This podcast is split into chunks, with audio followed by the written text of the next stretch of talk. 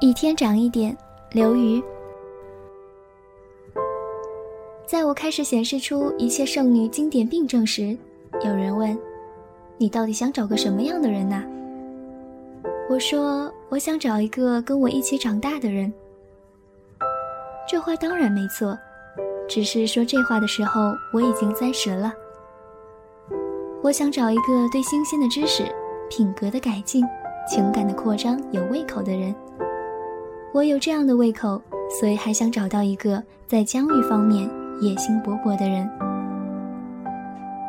每当我一天什么也没干的时候，我就开始焦虑；每当我两天什么都没干的时候，我就开始烦躁；每当我三天什么都没干的时候，我就开始抓狂。不行啊，不行了，我三天什么都没干呢。我寝食难安，仿佛自己亲手杀了三个无辜的小孩。当然，吃饭、睡觉、买日用品不能算干了点什么，纯粹是出于完成任务心态；而做的工作也不能算干了点什么，干了点什么，应当是真的干了点什么。马克思说，生产分为简单再生产和扩大再生产，那么生活是不是也可以分为简单再生活和扩大再生活呢？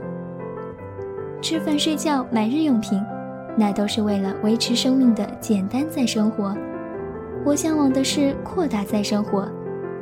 看一本好书，发掘一个好 CD，看一部好电影，写一篇饱满的文章，进行一场会心的谈话，跟好朋友们吃一场欢声笑语的饭，这才是扩大再生活。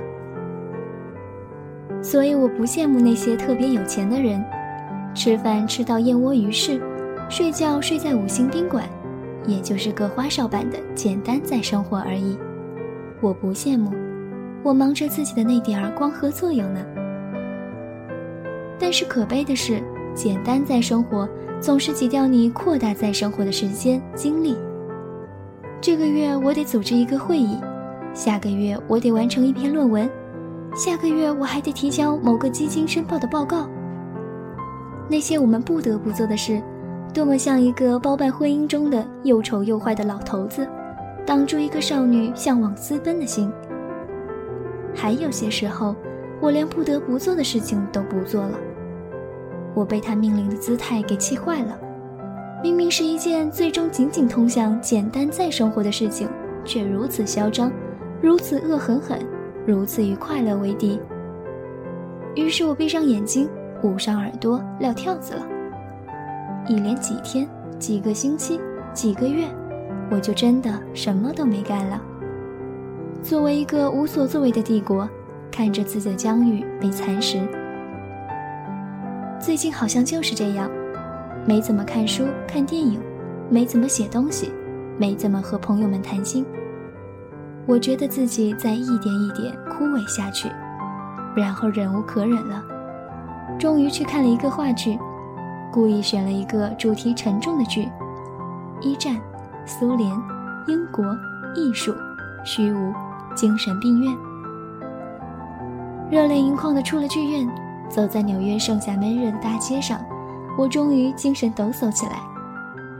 脑子里拎了那么多沉甸甸的情绪问题，好像去了一趟银行取款机。蔫不拉几的菠菜浸到冷水里，咕咚咕咚喝了一顿。重新神气活现的挺起来。